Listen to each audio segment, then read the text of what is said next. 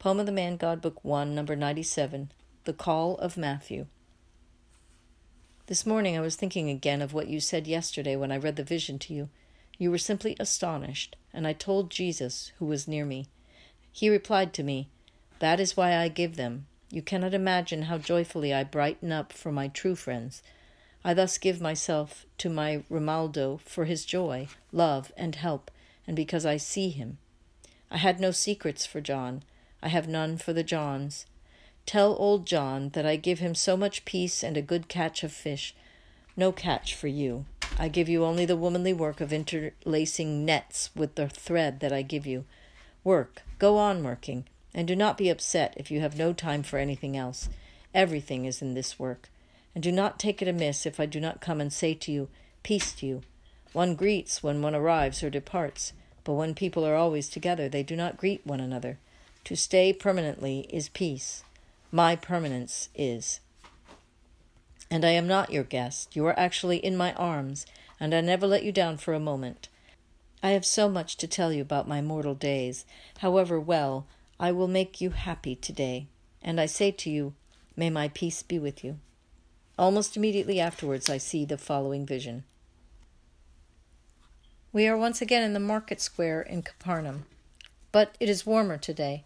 The market is already over, and in the square there are only a few idlers chatting and some children playing. Jesus, in the middle of his group, is coming from the lake towards the square, caressing the children who come to meet him and taking an interest in their little snippets of news. A little girl shows a large bleeding scratch on her forehead and accuses her little brother of doing it. "Why did you hurt your sister? You should not do that," says Jesus. "I didn't do it on purpose. I wanted to pick those figs, and I took a stick, but it was too heavy, and it fell on her. I wanted to pick them also for her." "Is that true, Johanna?" "Yes, it is." "Well, then you can see that your brother did not want to hurt you. On the contrary, he wanted to make you happy. So make peace at once, and give each other a kiss. Good little brothers and sisters, and all good children, must never bear a grudge. Come on." The two weeping children kiss each other. They are both crying, one because of the suffering of the scratch, the other because he is sorry that he caused the pain. Jesus smiles at the kisses sprinkled with big tears. "Well, now that I see you are being good, I will pick the figs for you, and without a stick. No wonder. Tall as he is, with such long arms, Jesus can do it without any trouble. He picks and hands them out. A woman rushes to the spot. "Take them, Master. I'll bring you some bread at once." "No, not for me. They are for Johanna and Toby. They wanted them." "And you have troubled the Master? Oh, how troublesome they are. Forgive them, my Lord." "Woman, there was peace to be made, and I got them to make it with the very object of their war, with figs. Children are never a nuisance. They like sweet figs, and I like their sweet, innocent souls. They take so much bitterness away from me."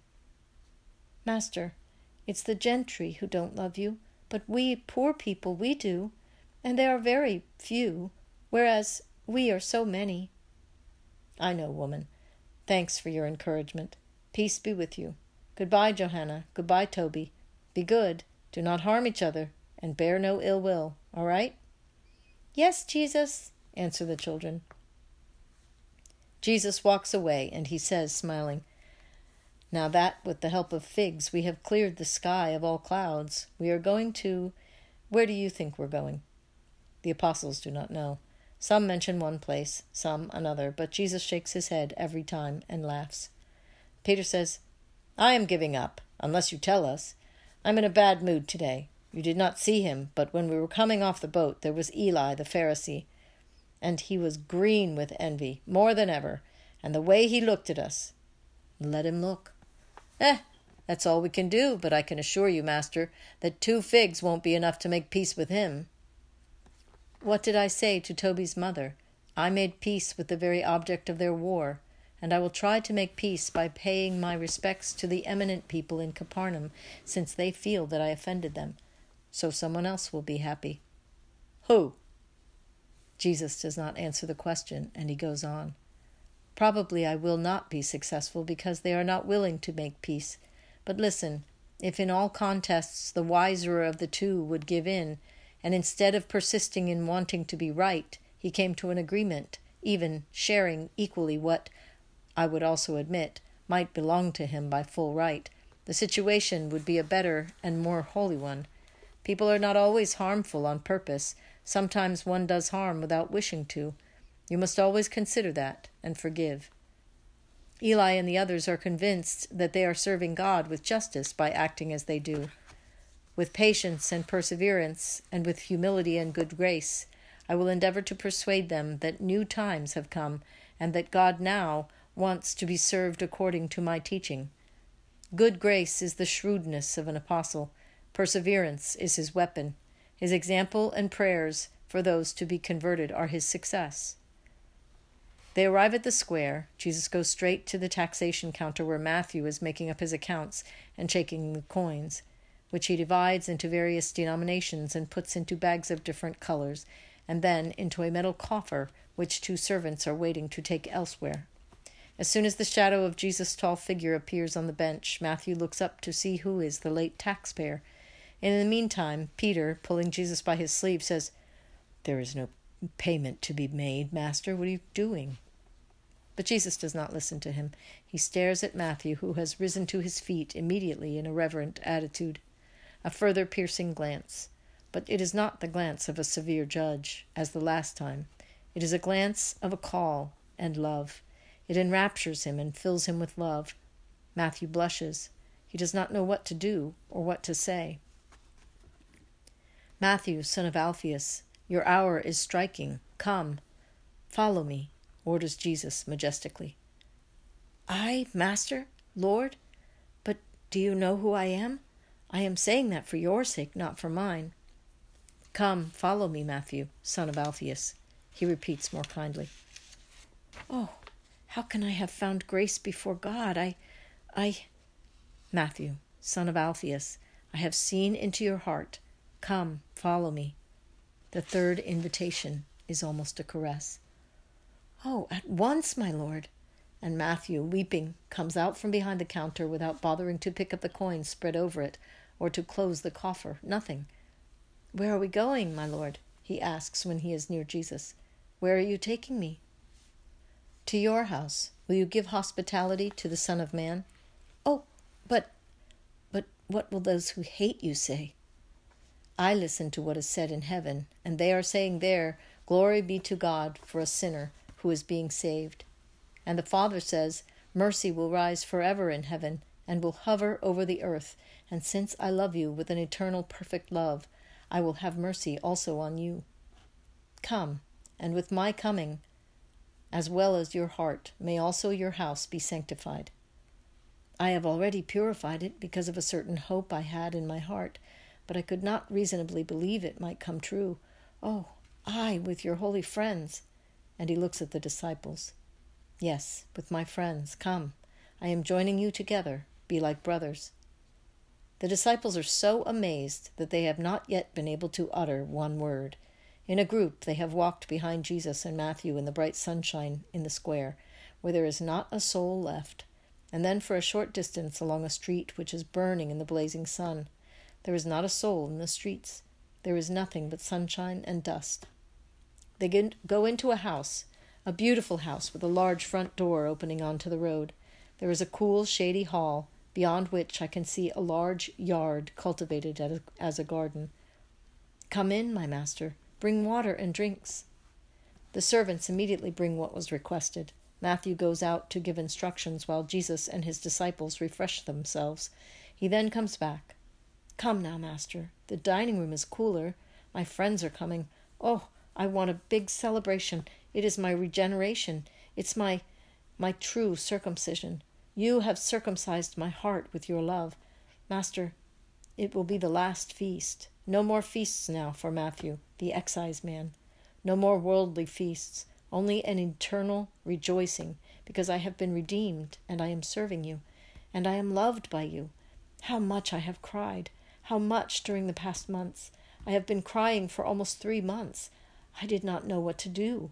I wanted to come, but how could I, with my unclean soul, come to you, the Holy One? You were cleansing it with repentance and charity towards me and your neighbor. Peter, come here. Peter, who is so astonished that he has not yet said one word, comes forward. The two men, both elderly, thick-set and stout, are now facing each other, and Jesus, handsome and smiling, is between them. Peter, you asked me many times who was the unknown man of the purse which James used to bring us. Here he is, in front of you. Who, that forgive me, master. Who could have imagined it was you, and that you were able to tear out a piece of your own heart every week and make that rich offering, you who are our despair on account of your usury? I know, I taxed you unfairly, but now I kneel down before you all, and I say to you, do not reject me. He has accepted me. Don't be more severe than he is. Peter, who sees Matthew at his feet, suddenly lifts him bodily, roughly but affectionately. Stand up. You don't have to ask me or the others to forgive you. You must ask him. Well, never mind. We are more or less thieves like you. Oh, I have said it. Cursed be my tongue. But that's me. I say what I think, and that's what's in my heart, is also on my lips. Come, let us make a pact of peace and love. And he kisses Matthew on his cheeks. The others do the same, more or less affectionately. I say so because Andrew is somewhat reserved out of shyness, and Judas Iscariot is icy. He seems to be embracing a bundle of snakes, so aloof and brief is his embrace. Matthew hears a noise and goes out. Master, says Judas Iscariot, I do not think that is wise. The Pharisees are already accusing you, an exciseman, as one of your disciples, an exciseman, after a prostitute. Do you want to ruin yourself? If so, tell us that we may make ourselves scarce. Is that it? Concludes Peter ironically. Who spoke to you? I know that you are not speaking to me. I instead am speaking to your noble soul, to your most pure and wise soul. I know that you, a member of the temple, smell the stench of sin in us poor people who are not of the temple. I am aware that you, a full Judean, a blend of Pharisee, Sadducee, and Herodian, half a scribe and a dash of an Essene. Do you wish any more noble words? I am aware you do not feel at home with us, and you are like a magnificent aloes, caught in a net full of gudgeons. What can we do? He caught us, and we are staying. If you feel uncomfortable, you had better go away. We shall all have some respite. Also he, who, see, is irritated with me and with you. With me because I lack patience and also charity, but even more with you because you understand nothing, notwithstanding all your alleged attributes, and you have neither charity nor humility nor respect. You have nothing, my boy, except a lot of hot air, and God grant it is harmless. Jesus has allowed Peter to speak while he is standing with folded arms, pressed lips, a stern look, and piercing eyes. At the end, he says, Have you finished, Peter? Have you also cleansed your heart of the yeast that was inside it? You have done the right thing. Today is Passover for a son of Abraham. Christ's call is like the blood of the Lamb on your souls. And where his call is, there will be no more faults. There will be no more fault if he who receives it is faithful to it. My call is redemption and is to be celebrated without any yeast. Not a word is spoken to Judas. Peter is quiet and mortified. Our host is coming back, says Jesus, and with some friends.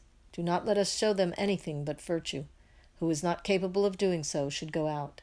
Do not be like the Pharisees, who oppress people with precepts which they cannot keep themselves. Matthew comes back in with some other men, and the banquet starts. Jesus is in the center between Peter and Matthew. They speak of many things, and Jesus patiently explains to this and that one what they want to know. There are also complaints about the Pharisees who despise them. Well, come to him who does not despise you, says Jesus, and believe in such a way that at least good people may not scorn you. You are good, but you are the only one. No, these are like me, and then there is the Father, God, who loves him who repents and wants to become his friends again. If man should lack everything, but the Father should still remain, would man's joy not be full? The banquet is at the end, when a servant nods to the landlord and says something to him. Master, Eli, Simon, and Joachim are asking to come in and speak to you. Do you wish to see them? Certainly. But my friends here are excise men, and that is what they are coming to see. Let them see. It would be no use hiding it. It would not serve any good purpose, because evil tongues would make the situation worse, stating that there were also prostitutes here. Let them come in. 3 Pharisees come in. They look around with ironical smiles and are about to speak. But Jesus, who has stood up and goes to meet them with Matthew, precedes them.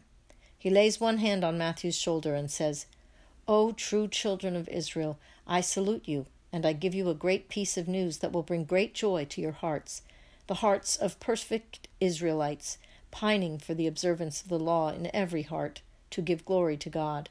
Here, Matthew, the son of Alphaeus, as from today, is no longer the sinner, the scandal of Capernaum. A mangy sheep of Israel has been cured. Rejoice! After him, other mangy sheep will be cured, and your town, in the holiness of which you are so interested, will be pleasing to God for its holiness. He leaves everything to serve God. Give the kiss of peace to the Israelite led astray, who is returning to Abraham's bosom." Is he returning with excise men? In a joyful banquet? Oh, it is truly a gracious conversion. Look over there, Eli. That is Josiah, the procurer of women. And that is Simon of Isaac, the adulterer.